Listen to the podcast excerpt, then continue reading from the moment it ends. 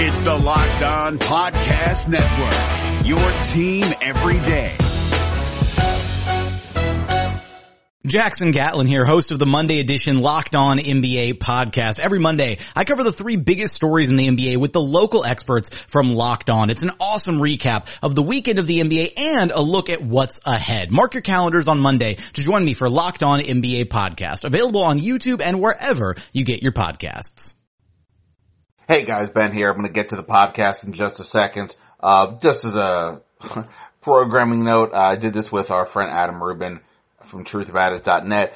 Because this game was so bad, we decided to start recording it during the game, and I tried doing it over a Google Hangout just to try something different.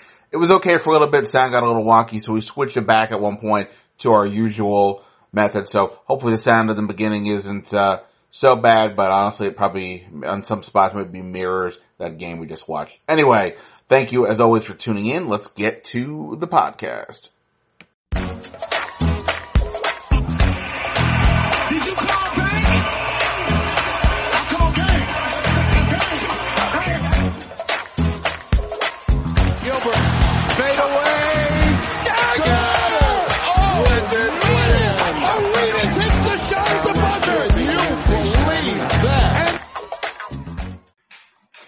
Well, this is the Locked On Wizards podcast.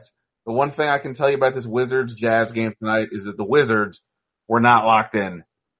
We are Ben Standig here, Adam Rubin here, a.k.a. Liddell's Place, and the game is still going on. There's 8:37 left in this game as we're talking, but this game is long over. The Wizards are down, Adam, by not one, not two, not three, but currently 41 points.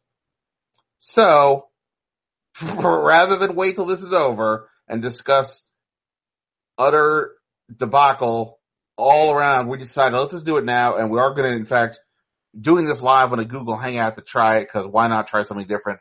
The Wizards need to try something different, because whatever they did tonight did not work. So whatever, we'll just presume this is going to end like this, and there won't be a major comeback. I'm going to take that risk, Adam. Well, we're doing it live, so if something changes, we'll change on the fly. There you go. Well, right now, they're down 40. Wait, what are they at? 44 points. It's 102 to 58. Wow. They might get doubled up here, so this is getting interesting. What's your prediction? Do they get this thing under 30 by the end? What's more likely, under 30, or does it get to 50? I mean, 50, that's got to end with some hard fouls and some ejections if you get down 50. Well, I mean, they're down 44 right now. 44. But Oubre's in. He'll take a hard foul. Mike Scott, I think, is good for a hard foul if it gets up to 50. Satoransky, probably not. And Markieff's already taken a few. So I would hope they can keep it around 40. Does that mean anything? I don't know, man. I mean, so here's the thing. Let's try to. This is the game, but normally even in some of these blowouts, you know, you can point to, you know, something of note, the plucky second unit, you know, one player, you know, in the sea of misery, there's one player who hit, you know, 7 of 10 shots. There is nothing good happening here. I mean, if you can find the silver lining in this game, you are a better man than I. I don't know if I see anything. And you don't need to go out of your way to try. I'm just saying this is soup to nuts, a disaster. But in fairness to the Wizards, Utah was unreal from the start on both ends of the court. They were unbelievably crisp offensively, getting the ball. They had more wide open shots than I think I've seen the Wizards allow in the last 10 games combined. And then defensively, they were just forcing the Wizards into a lot of long twos, and this game has just really been a debacle. I don't know how else to say it. Well, I mean, a lot of those open threes were because there was no closeout at all. I mean, Washington was just packing it all in defensively, and nobody was getting out on the shooters when they swung the ball. And then just a complete lack of rim protection. I mean, Utah was just driving down whether it's on fast breaks, whether in the half court, whether on Gortat, whether on Mahimi. it didn't matter. So, yeah, they were playing well, but as I'm seeing another uncontested layup, they played well, but you also have to say Washington was just horrendous. So it was sort of for a 45-point game.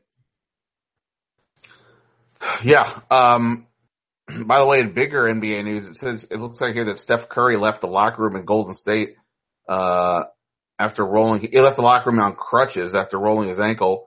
In other news, Kevin Durant and Boogie Cousins, Wizards obsessions past and present, or Wizards Twitter obsessions past and present, got into it a little bit tonight. Both got ejected. I'm pointing out other things that are going on in the NBA because I really don't feel like talking about this game. But you're treating it like an actual broadcast when they start talking about just other things that have nothing to do with the game. Yeah, yeah, exactly. All right. I mean, look, obviously we'll get a final box later, but looking at it right now as we're talking, the Wizards are shooting 30.9% from the field. That's up from where it's been most of the game. They're 4 of 17 from 3. Meanwhile, Utah is shooting 58% from the field. That's down, feels like. They're 16 of 33 from 3. They've got earlier in the first half, they had assists. They were assisting on almost every basket. Just tremendous ball movement out of them. I didn't realize Alec Burks has 27 points. I knew Donovan Mitchell, the rookie, who just looked phenomenal tonight, he was killing them early, and Rudy Gobert comes back. He was a presence inside right off the bat. I just didn't realize Alec Burks was the one who was looks like he would probably finish here as the high man with 27.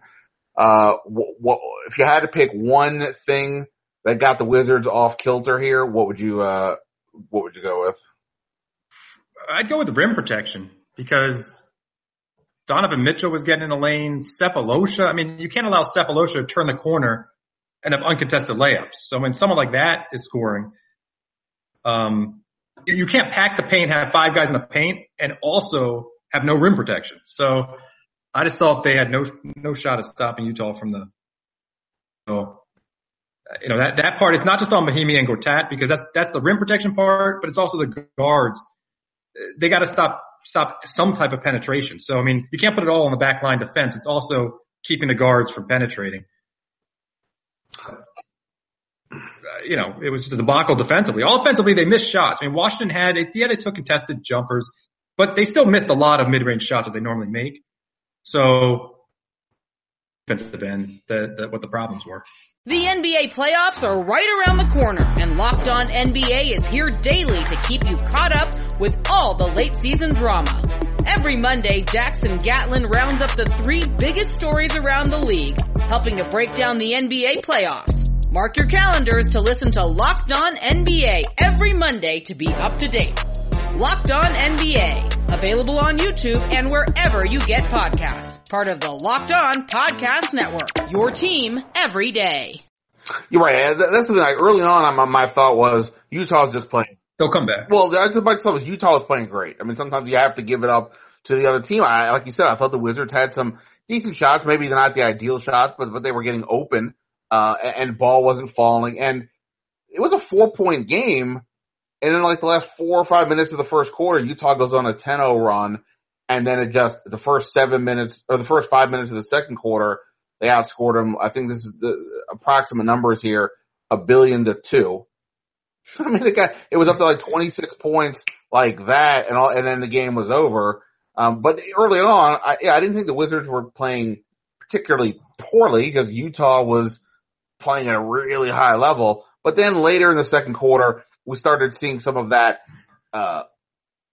uninterested Wizards basketball that we saw in that first half of Philadelphia, and maybe some of that first half in Minnesota, and that we've seen some other of these games. And then the second half really just never got going. Utah's just continued to pile on. They've looked really good. By the way, before we get too far away here, we do have some breaking news, Adam. The turnover streak is over.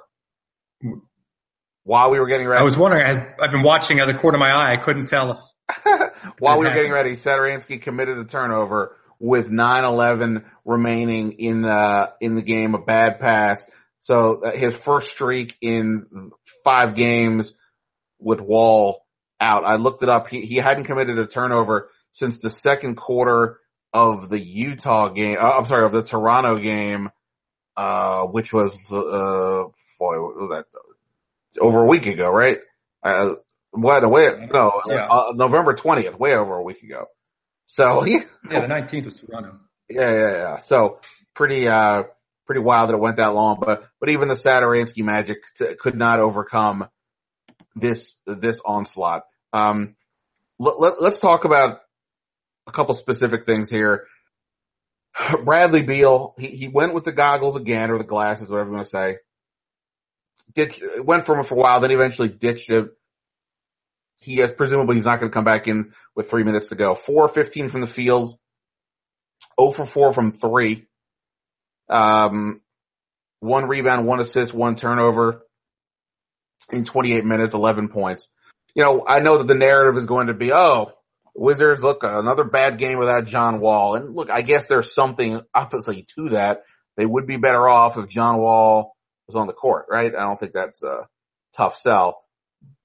But they have not been getting the Bradley Beal that we're all expecting either. And look, part of it is definitely got to be he's not feeling so swell, wearing those glasses. That's why he keeps ditching them.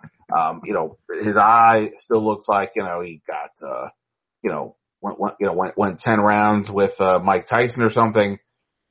But, but somebody noted to me, his shot wasn't exactly falling in a few games prior. I'll do the math here while I ask you what your take on Beal is, but in his last now 6 games, he will have only shot better than 42%. That's a pretty low bar, better than 42% once. And that was in the Philly game where he only played 23 minutes because he missed a chunk of the first half with the eye issue. What's your sense here on what the heck is up with Beal, or maybe to the point is the fact that he is so off sort of killing them because they're already out, they're already missing Wall? Well, I think the problem tonight and even the Detroit game is they're playing him at point guard too much and giving him too much ball handling duties. I mean, he's improved his ball handling. So against Utah, a team that plays really quick defense, nice rotations, and they have the rim protector, if he's going to play point, he needs to be able to distribute. He needs to be able to get the ball in position for someone else to score, and that's not what Beal does when he's dribbling the ball. When Beal has the ball, he's looking to either do a hesitation move and drive, or pass the ball to a big man who can pass it right back to him. So he's not advancing the offense when he's the point guard. And I think against a really good defensive team like tonight, it just, you can't have him running it hurts him and it hurts the whole team, but it also hurts him because he can't get shots up when he's being pressured and he's dribbling. He can't get that space to get his shot up when he's the only ball handler and they're doubling him and shifting the offense toward him. So I'm just saying it's another reason why it hurts. And that might be one of the reasons why Beal is struggling, because a lot of his shots now are forced. No, you make a good point. I noted that the Wizards were already down 21, so it's not to say that things were going swell. But it was at that point when Scott Brooks went with the no point guard lineup, so Beal and Meeks in the backcourt. Satoransky had been in, this was not a game where we were like, oh, why is he taking Sato out? He's been really good. Well, nothing much was happening. Okay. But Brooks went with the no point guard lineup, and Utah scored the next 11 points. And I guess you could truly say the game was over from that point. 21, we've seen the Wizards blow that lead before, but when you get over 30, it starts becoming more problematic. And yeah, I'm with you. Like, look, I get it on some level. You're trying different things, but it just doesn't seem like that's a great look. It's a tough call. I mean, I do think Bradley Beal in theory has some of those abilities, and you want the ball in his hands. And, I know there was earlier in the year when I looked up some two-man stats that Jody Meeks' stats with Beal were pretty impressive. But in a general sense, I'm with you. This no point guard lineup just has not worked. And considering where Beal is, his struggles with his shot of late, and also he's dealing with his eye thing, just seems like that's a lot to put on him right now when when he's not at optimal circumstance. Utah is not the game to do it, just with their defense that they have. It's same thing with you know, he was doing it against Avery Bradley, which against Detroit, you know, which made no sense. So yeah, he's a better ball handler than he was before, but you got to sort of pick and choose. All right, so we were just talking about Bradley Beal, and I think Adam's our connection started to get a little bit wonky, so we switched it over to our usual form. So we'll pick it up from there. The game is mercifully over, though. I can at least report that the Wizards lost 116-69. That is special. That is really, you know, I don't know what to say about that. But anyway, Bradley Beal, I think we were both talking about the fact that, well, you were talking about the fact that earlier about the fact that Brooks was going with the no point guard lineup and that this just has not been, working at all here. Do you put in anything to the fact, I mean, obviously he's better off with John Wall, but like it's not like we haven't seen Bradley Beal have some strong games earlier.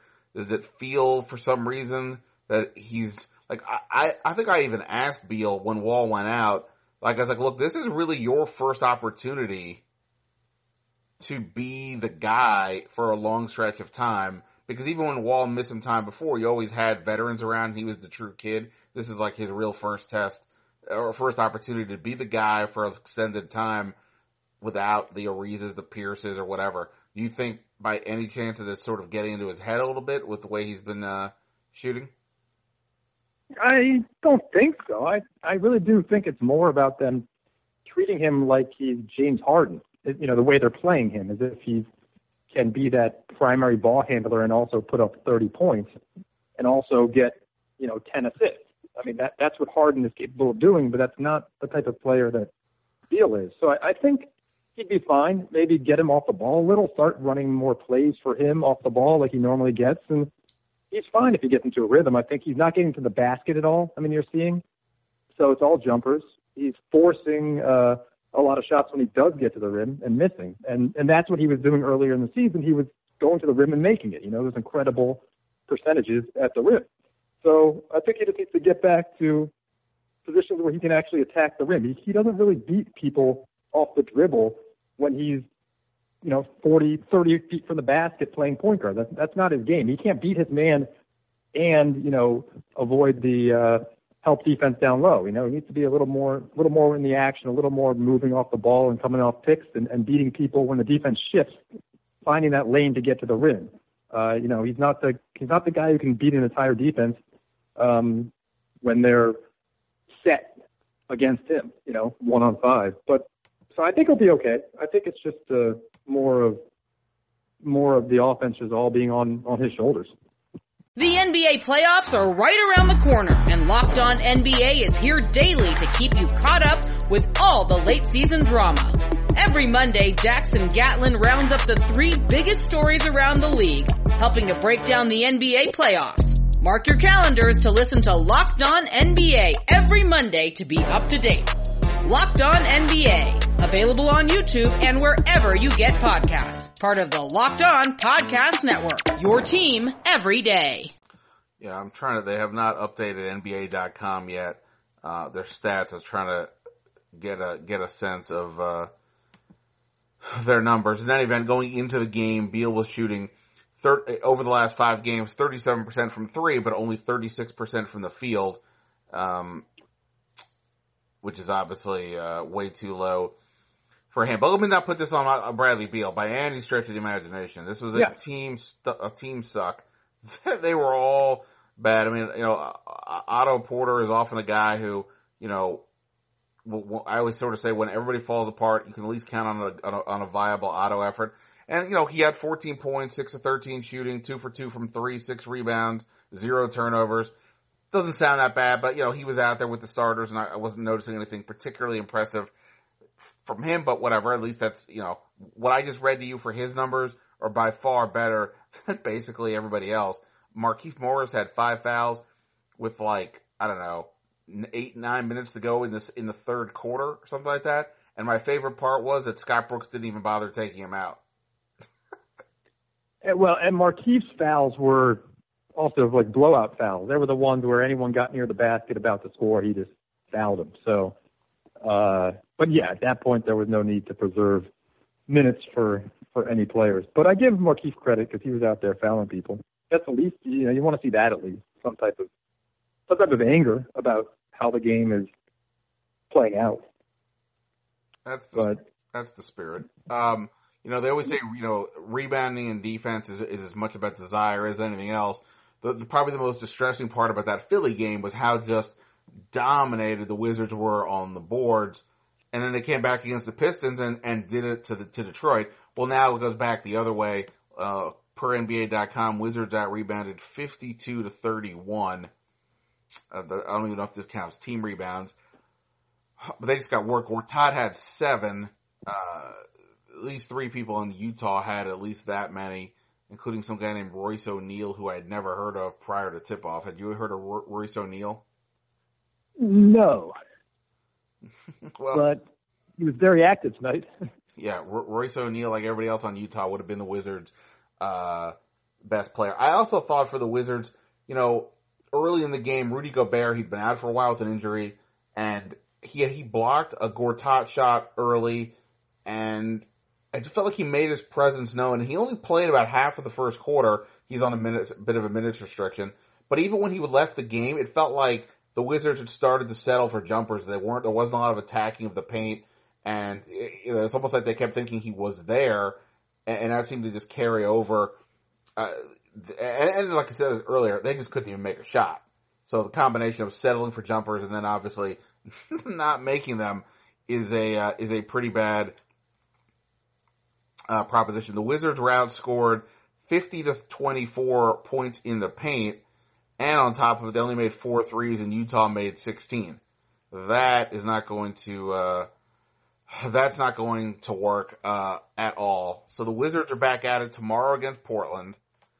If I give you Scott Brooks' contact information, you got any? What would be the one thing I guess you would say to him? Piece of advice, suggestion, even if it's just to say, "Hey man, you got to get away from basketball tonight. Go watch Stranger Things." What would your one piece of advice be to him right now? Well, I mean, I feel like I blame Scott Brooks a lot for, you know, blowing the leads late in games when the offense stalls and he, you know, allows Wall and Beal to play hero ball and maybe a substitution patterns. But I really think that tonight, I mean, aside from saying like a football coach, oh, he didn't have his guys ready to play, this really should fall on the players because it was a lack of effort and energy from the start. So, I mean, if I were Scott Brooks, I wouldn't say a word to the team. I would give him like the Randy Whitman treatment, let them sit there and think about what they've done and go to the plane and get to Portland and show up and do something. Because I feel like there's not much that even needs to be said. It has to be on them. The players need to feel embarrassed and humiliated. And for them, this is one of those times, I think, where the players say in their post-game comments, which we'll see in a little bit, they say, well, this is a game where I'm happy that we're playing tomorrow night. I'm happy that I don't have to wait 3 days to play again. You know, I want to get this win, this game out of my you know, the taste out of your mouth, and you want that 24 hours later to have a game. So we'll see. If that is indeed what they say, which is, I think they will say, let's see. You have 24 hours, come back, and make us forget about this game. Yeah, now, and that's right. I mean, I don't think there's any one major thing that I would say to Scott Brooks you got to do. I would agree. This game, it's hard to blame the coaching staff. I will say this, if I'm going to go the other way and come up with a radical idea, and I'm not saying this is a long-term solution, I'm just saying maybe this is something to do tomorrow, I would maybe consider starting Oubre because for whatever he is, Kelly Oubre plays with a lot of energy. He's the guy on the team. You know, Bill Simmons always talks about this irrational confidence guy that the teams need to have. Well, that's Oubre for the Wizards. No matter what the situation is, he doesn't seem to be intimidated. And they need something right off the bat. Now, I'm not saying this is all on Markieff Morris, but, you know, he had 1 rebound tonight in 22 and a half minutes. You know, he really was a non-factor Offensively, he had 11 points, but, you know, the whole team was a non-factor offensively. Again, that's not just on him. If I was going to go with a radical approach, I might go for that, because these slow starts that they're having have really been problematic for a little bit. And, the other, I guess, argument would be maybe go Satoransky instead of Frazier, but then that, the second unit again, has largely been pretty good, with him in there. By the way, just looking at the plus minuses, the bench really did get the raw end of it tonight. So before I pick too much on the starters, Kelly Oubre's plus minus in 28 minutes, a minus 42. Wow. Jody Meeks minus 35. I mean, Morris was only a minus 5 in 22 and a half minutes. Tim Frazier a minus 8 in 20. Otto was the worst starter at minus 21. But, yeah. It really was bad. I mean, that beginning of that second quarter is really when things all fell apart, and there were a bunch of bench guys in there, but not solely. Yeah, and I think, though, one point about Oubre, I mean, he was the one guy, I think, who was playing with energy. He still fell back into some of his bad habits of forcing the ball, drives, into big men. But again, I think that was everyone started doing it, but he definitely was a guy who brought energy. So I could see the idea of starting him. But it's hard to, this is one of those losses where, I mean, the plus minus doesn't do it justice, and I don't think you can really put it on any one player. So no. I'm not saying that you were, but yeah. I mean, Oubre, I'm just looking. Yeah, I mean, he was the only guy to sort of get to the free throw line. He sort of, he played hard, but I'm looking at his line now, and I guess in 28 minutes, he only had one rebound. So that is true. I don't know. He did get to the free throw line 8 times, but yeah, there's no stat on here that's any good at all. I'm just sort of going back to the Markieff Morris aspect of it in terms of, he's, well, you know what? Let's just forget it. I don't even want to pick on any player because they all sucked. I mean, that's just the bottom line. If I single out anybody, it would infer that if this person had done their job, they wouldn't have lost by 8,000 points, and that's obviously not the case. I'm just simply looking at, another struggling first quarter. But again, it wasn't too bad until the last few minutes of the game. But ultimately to me it all has to come back to the starters. I mean, the bench has played very well these in the previous 4 games, even when they've had some of these bad games, and the starters to me are not getting it done more than the bench. Even if, like I said, looking at the plus minus, the bench numbers are outrageously horrible in this game. I don't know, man. I'm at normally there's something to pick on or there's something to praise. I've just run out of things. I've just run out of words at this point. This was just one where you have to throw away. Except for the fact that I say that, except, the Wizards have now lost, what, 6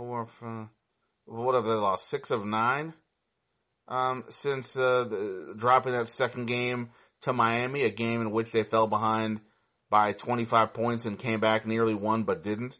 Then they lost to Toronto, beat Milwaukee, lost to Charlotte, that blew that one, lost to Portland, blew that one. Beat Minnesota, got whooped by Philly, even though they came back. Beats Detroit, lose to Utah. I mean, this has been a pretty, we're talking about since November 17th that this is going on here. And again, John Wall, that absolutely can't be ignored. But, you keep having these blowout losses. It starts to question, what is truly going on here. And it's the inconsistency as well, not just the blowout losses, but after doing what they did against Detroit and all the goodwill of people saying, okay, well, now maybe the bench is playing much better and maybe they've turned it around. I mean, you're just seeing that this is what the problem is. It doesn't matter. This game doesn't matter because they're probably going to beat Portland. The Portland game doesn't matter because they're probably going to lose, the next game. There's no consistency. So there would be no evidence that they've actually turned a corner. You can't just look at one game with this team because they just fall back into their bad ways and then they have a good chance of turning it on for like 3 or 4 games. So really, if you look at it as a whole, the inconsistency is really what's disconcerting because that's really what matters when you get to the playoffs. If you say, the regular season doesn't matter because it's just a matter of whether they can turn it on in the playoffs. I mean, this is what they need to be able to do, and they haven't shown it ever because they haven't done it in the playoffs consistently. They haven't done it in the regular season consistently. So that's really what you want to see. You want to see a level of consistent effort and energy and execution because that's what they're going to need when they have a full strength at the end of the year. And so that's really what is disappointing. It's just, you know, the Detroit game is irrelevant because of what they just did tonight. And, of course, they're not as bad as they played tonight. This happens, you know, on these road trips. You know, these type of games happen. But, you know, there's no confidence that they can actually put it together, especially when you're watching Cleveland win 11 games in a row. You're seeing Boston at 20-4 or whatever they are. And, you know, where is there an inkling of any, you know, reason to believe that at the end of the year, if they were to get to the second round and play either of those teams, that you would be confident they're going to win? And that's really, if you go back to the beginning of the season, that was the thought. That was the hope. It's three top teams. Why can't Washington beat Boston? Oh, they were close to Cleveland last year. Maybe they could improve. I mean, that's really where we started the season. So take a snapshot now, a quarter of the way through the season. How do you feel now versus how you felt at the beginning of the season? And that's really where the disappointment is. I mean, that's, you know, looking at it from a bird's eye view of what's happened the first quarter of the season. And that's what makes games like this disappointing, but also this having followed the Detroit game. Scott Brooks just dropped the, well, we get to play tomorrow night. Hopefully we can regroup and play much better line. That's what I knew that was going to be coming, and I'm sure the players are all going to say the same thing, you know. But that's great. But then let's see what happens in 24 hours. By the way, I was just looking at Beal's stats at NBA.com. Still hasn't updated, but in his last two games, so the two games after getting hit in the eye, Beal is 0-for-7 from 3 and 5-of-8 from the free throw line. His shooting isn't been any better. He's 8-for-26 from the field. So while he was off earlier, it was, you know, relative off. He was still hitting some threes, you know, taking more shots, whatever. And right now he's definitely off. All right, man. Look, I was really excited. You know, everybody likes when you're on the podcast. I always get questions. When's Liddell's Place coming back? Well, you know, what's going on? We need his analysis. And now we get a game where literally there's no analysis to be offered. I mean, terrible performance. You're right. In a general season, these kind of games are going to happen. I always remember that game last year in Milwaukee where they just got annihilated by the Bucks. It felt like this game of last year, except that was a one-off more or less. That you know, the next, I don't remember the exact sequence, but the games in front of it and behind it, you know, they played at a pretty good level, won a lot of them, etc. This has, you know, now been a stretch of multiple weeks where up and down, you know, where are they going? And they're right now they're going nowhere, sputtering, to say the least. So yay for that. You got any big plans? What do we got here? Tomorrow night, Portland's another late game. You got big plans? Are you going out to the bars to watch it with all your people, or are you doing it from home? What's the Liddell scene tomorrow night? To Portland, we're looking at a 10 o'clock start. We're looking at my apartment. Yeah, where that's going to be. That's the worst part. At least if this was at home, like we would, we'd be done sort of by now. We'd all possibly be going out and having an adult beverage and discussing. Instead, you know, I still got to finish this podcast. I got other stuff to do. It's late, and tomorrow's going to be even worse. It doesn't even start till 10. Yep. Then you got Phoenix is another 10 o'clock start on Thursday. Yeah. Well, we will see. It's a late road trip. Well, look, I don't know what else to say.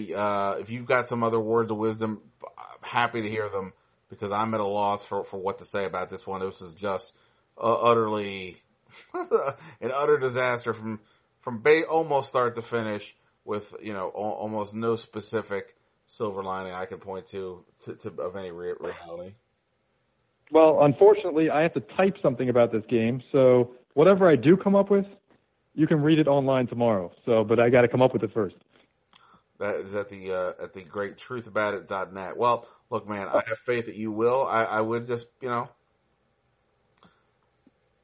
you could just like write like a couple of paragraphs of some real work and then just drop it and just say, yep, I'm mimicking the Wizards, not even going to, bother finishing the rest of this because they didn't or something like that. I wouldn't even have to go a paragraph deep. I'm doing that. All right, well, let's see if they can turn it around. Obviously, Portland, they know Portland. They just saw them a few days ago, and they blew a huge lead in the fourth quarter. Excuse me, and they'll end the game to them. So there should be some revenge on the mind, but they got to just come out and look, have a reasonable performance, win or lose. You can't go, you can't turn this again. Anything even in the ballpark of another blowout tomorrow, and I think we really have to start questioning what's happening here. But for the moment, we'll go with the blip aspect of it and see what they can come up with. Fair enough. All right, man. Appreciate it. Thanks to you guys for listening. Wish I had better thoughts today, but don't blame me for this one. Until next time, see you. Hey, Prime members. You can listen to this Locked On podcast ad-free on Amazon Music. Download the Amazon Music app today.